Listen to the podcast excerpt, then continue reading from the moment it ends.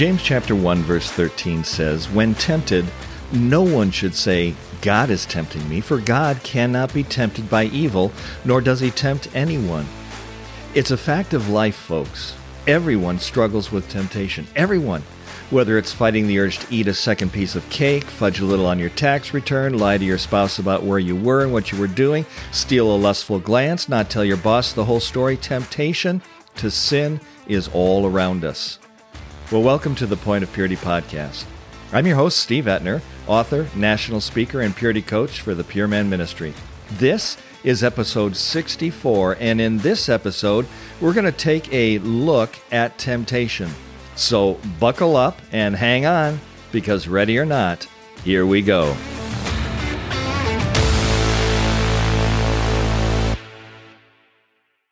Usually, along with the temptation, comes the desire to blame someone or something else, right? Well, if my boss weren't so demanding, if my wife would just give me a little more leeway, if that woman or that man didn't dress so provocatively, and we argue and we argue and we argue. Our tendency is to feel like we have no option. God has somehow once again put me into this sticky situation. I opened this episode by quoting James 1:13. Let me read to you James 1:13 through 15. Listen closely. When tempted, no one should say, God's tempting me, for God cannot be tempted by evil, nor does he tempt anyone. But each one is tempted when by his own evil desire he is dragged away and enticed. Then, after desire has conceived, it gives birth to sin, and sin, when it is full grown, gives birth to death. James 1 13 through 15. Okay, so why read you this text? Well, we need to park here for a few minutes and consider what God is telling us. First, in verse 14, James uses the words dragged away. He says that you're tempted when by your own evil desire you're dragged away and enticed. Now, I want us to think about that for a moment. I mean, when you think of someone being dragged away, what comes to mind? It almost gives the idea that you're being kidnapped, taken while kicking and screaming against your will. But that's not what this phrase means here. This is not something that happens to you unawares and against your will. James is actually using a fishing term here, a term that's literally translated drawn away as opposed to dragged away. It's a term that refers to being lured away from a place of safety. Now, it's been a long time, a long time since I've gone fishing. But if I remember correctly, the purpose of the lure is to disguise the deadly hook. It provides an enticement to the fish. So think with me for a moment. What would happen if a fisherman simply tossed a bare hook into the water without ever adding a lure? The answer? Absolutely nothing. You see, the lure, and I remember when I went fishing, it was usually a big, juicy, squirming earthworm. That lure is wrapped tightly around the hook, and then it's placed into the water that unsuspecting fish swimming merrily on its way catches a glimpse of something attractive out of the corner of its eye. Intrigued, it changes the direction it was swimming. It wants to check it out. Cautiously at first, it begins to play with the lure. Finally, convinced that it poses no threat and it is really appealing, it sucks in the lure, but it very quickly spits it back out, just in case. And then when nothing bad happens, and the taste of that juicy delicacy is being savored on that fish's tongue, it sucks in the lure. Again, it holds it for just a moment longer, enjoying the taste. Its brain cells are rapidly firing in the excitement of this amazing discovery.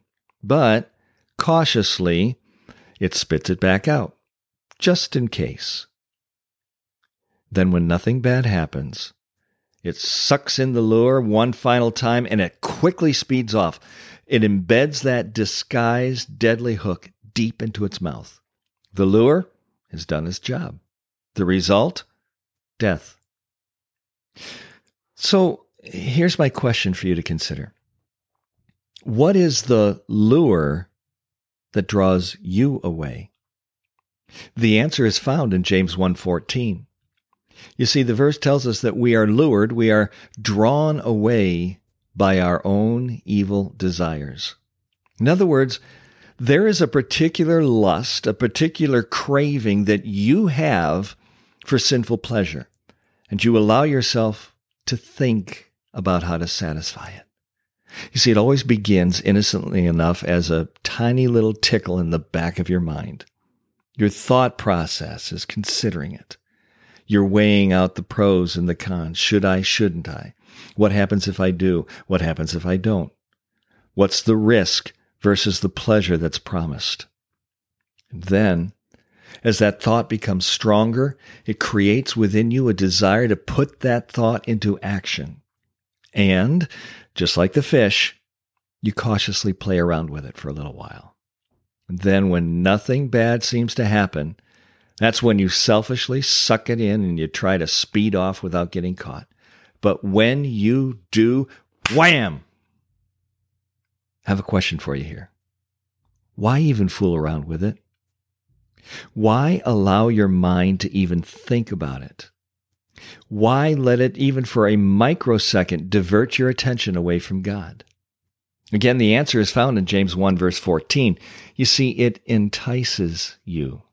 It appeals to your sinful fleshly desires, your longing to ha- have your, your, your frustrations, your stress, your, your loneliness, your boredom appeased, and, and to have some ease and pleasure in life. And so that enticement brings a type of excitement, arousal, even comfort. So you think about it. Hey, thinking about it feels good. Thinking about it increases the anticipation. Thinking about it develops the desire for fleshly comfort and pleasure.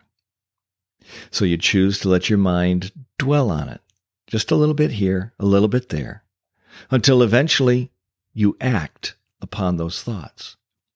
Remember, and, we've said this many times in many of the episodes in this podcast, what you think will become what you do. You see, when you entertain wrong thoughts, those thoughts will eventually produce wrong actions. For, for example, you allow your mind to dwell on improper sexual thoughts. Maybe you were looking at a, a, Facebook page or a YouTube video. It wasn't porn, wasn't anything deeply sexual, but there was some arousal going on there. You, you're, you're thinking improper sexual thoughts. You will eventually act upon those thoughts. You'll go to the internet and visit adult oriented websites. You will look upon another person in an improper way. Maybe you develop an unrealistic expectation in your marriage or, or in the workplace with a coworker.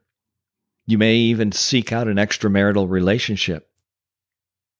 You might even commit a crime, all in the name of sexual lusts.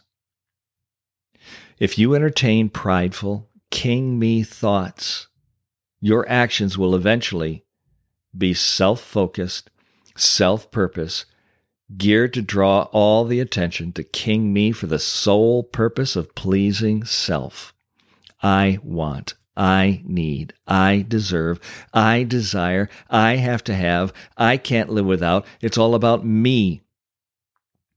Usually at the expense of everyone else. If you entertain thoughts of fear, anger, anxiety, bitterness, pride, greed. The list goes on and on. Your actions will fall into step accordingly. Now, on the flip side, if you focus your thoughts on glorifying God, pleasing your Heavenly Father, worshiping Him, serving Him, honoring Him, what will happen? Remember, what you think becomes what you do. You will end up giving God the glory in everything you say and everything you do. Why? Because that's where your thoughts were. So James is telling us that we sin because we see the lure of some type of sinful pleasure. It entices us. We think about it. We toy around with it. We play with the idea. And then the result is, if we don't take captive those thoughts, the result is that we commit a sinful act. And that in turn leads to what James says is death, separation from God. You know, one of Satan's major battle tactics is that of keeping the Christian thinking that they're defeated, that they're still in bondage to sin. Think with me, when the devil accomplishes that task, he has succeeded in diminishing your potential for the kingdom of God. If he can get you to feel defeated in your sin, to believe that you're never going to change. I mean, after all, I'm only human and I still have a sinful nature. If he can get you to believe that, then you will eventually give up trying. Why? Because what you think becomes what you do. And you will learn to accept your sinful behaviors, the sinful aspect of your life, as normal, as natural. And you might even begin to embrace it and welcome it. Listen, my friend, anytime, anytime you choose to not deal with a sin issue in your life, it will it will, mark my words, it will ultimately lead to a hardened heart. A hard heart happens when you hear God's word. You've read God's word. You've been taught God's word. You believe that what God says is indeed truth. And yet, repeatedly, you choose to do nothing about it. Every time you do this, every time you hear God's word, you're convicted by the Holy Spirit, but you reject it. Every time you do this, your heart hardens ever so slightly, almost imperceptibly. The temptation, though, becomes stronger. And as it becomes stronger, you fight it less. The sin has a stronger hold in your life, and the conviction that you had been feeling over that sin begins to lose its grip. Every time you recognize a sin in your life, Every time you feel the convicting power of the Holy Spirit and yet do nothing about it, you're developing a hard heart. You're becoming less sensitive. As 1 Timothy 4 2 says, your conscience is being seared as with a hot iron. And mark my words, over time, you will become callous to the promptings of the Holy Spirit. He won't stop trying to convict you, but you'll become less and less aware of that conviction. You will become callous to the promptings of the Holy Spirit. You'll suppress his fire, if you will. It's, it's kind of like just closing the door on a lantern, no longer allowing the light to shine. I want to encourage you, my friend. Listen to me. There is hope. The apostle Paul writes in Philippians chapter 1 verse 6 that he is confident of this that he, referring to God, who began a good work in you, referring to your salvation, will carry it on to the completion until the day of Christ. Philippians 1 6. You see, my friend, it is God who works in you to will and to act according to his good purpose. Philippians 2:13. I'm sure you're familiar with Jeremiah 29:11. It tells us that God has a plan for you, plan to prosper you, not to harm you. You don't understand what that means? It means he will not allow sin to thwart his perfect purpose for you. Yes, you may choose to sin, but he won't let you get away with it. He will never, ever leave you to the beast. So don't allow yourself to get bogged down in trying to figure out how to have victory over sin in your life. It's not about the how, it's about the who. Focus your attention on growing in your relationship with God. God's the only one who's able to strengthen you to do all things. Philippians 4:13. You know, I like to put it this way. Don't focus on the victory, follow the victor. Well, if you'd like to learn more about today's study, or, or if you're interested in learning more about our ministry, I challenge you to visit our website, thepuritycoach.com, and you will find a multitude of resources, books, videos, uh, little vignettes, uh, recommended reading for passages of scripture. There's just so much on our website that we've made available to you to help you in your pursuit of purity. So again, that website is The Purity Coach, all one word, thepuritycoach.com.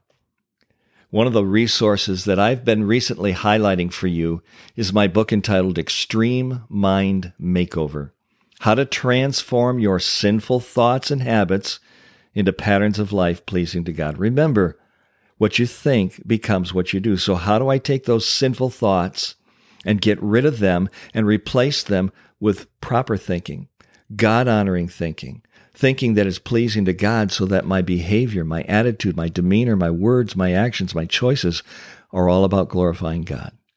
Well, this book, Extreme Mind Makeover, takes you on a journey through the Bible. Uh, uh there's somewhere close to 400, 400 plus scripture verses in this small book all taking you into the Word of God to get your mind off of self, off of King Me, and onto God and, and how to glorify Him. So this this book takes you on a journey through the Bible to examine what God has to say about your thoughts, about your words, about your actions, and the influence and the impact that your heart has upon all those.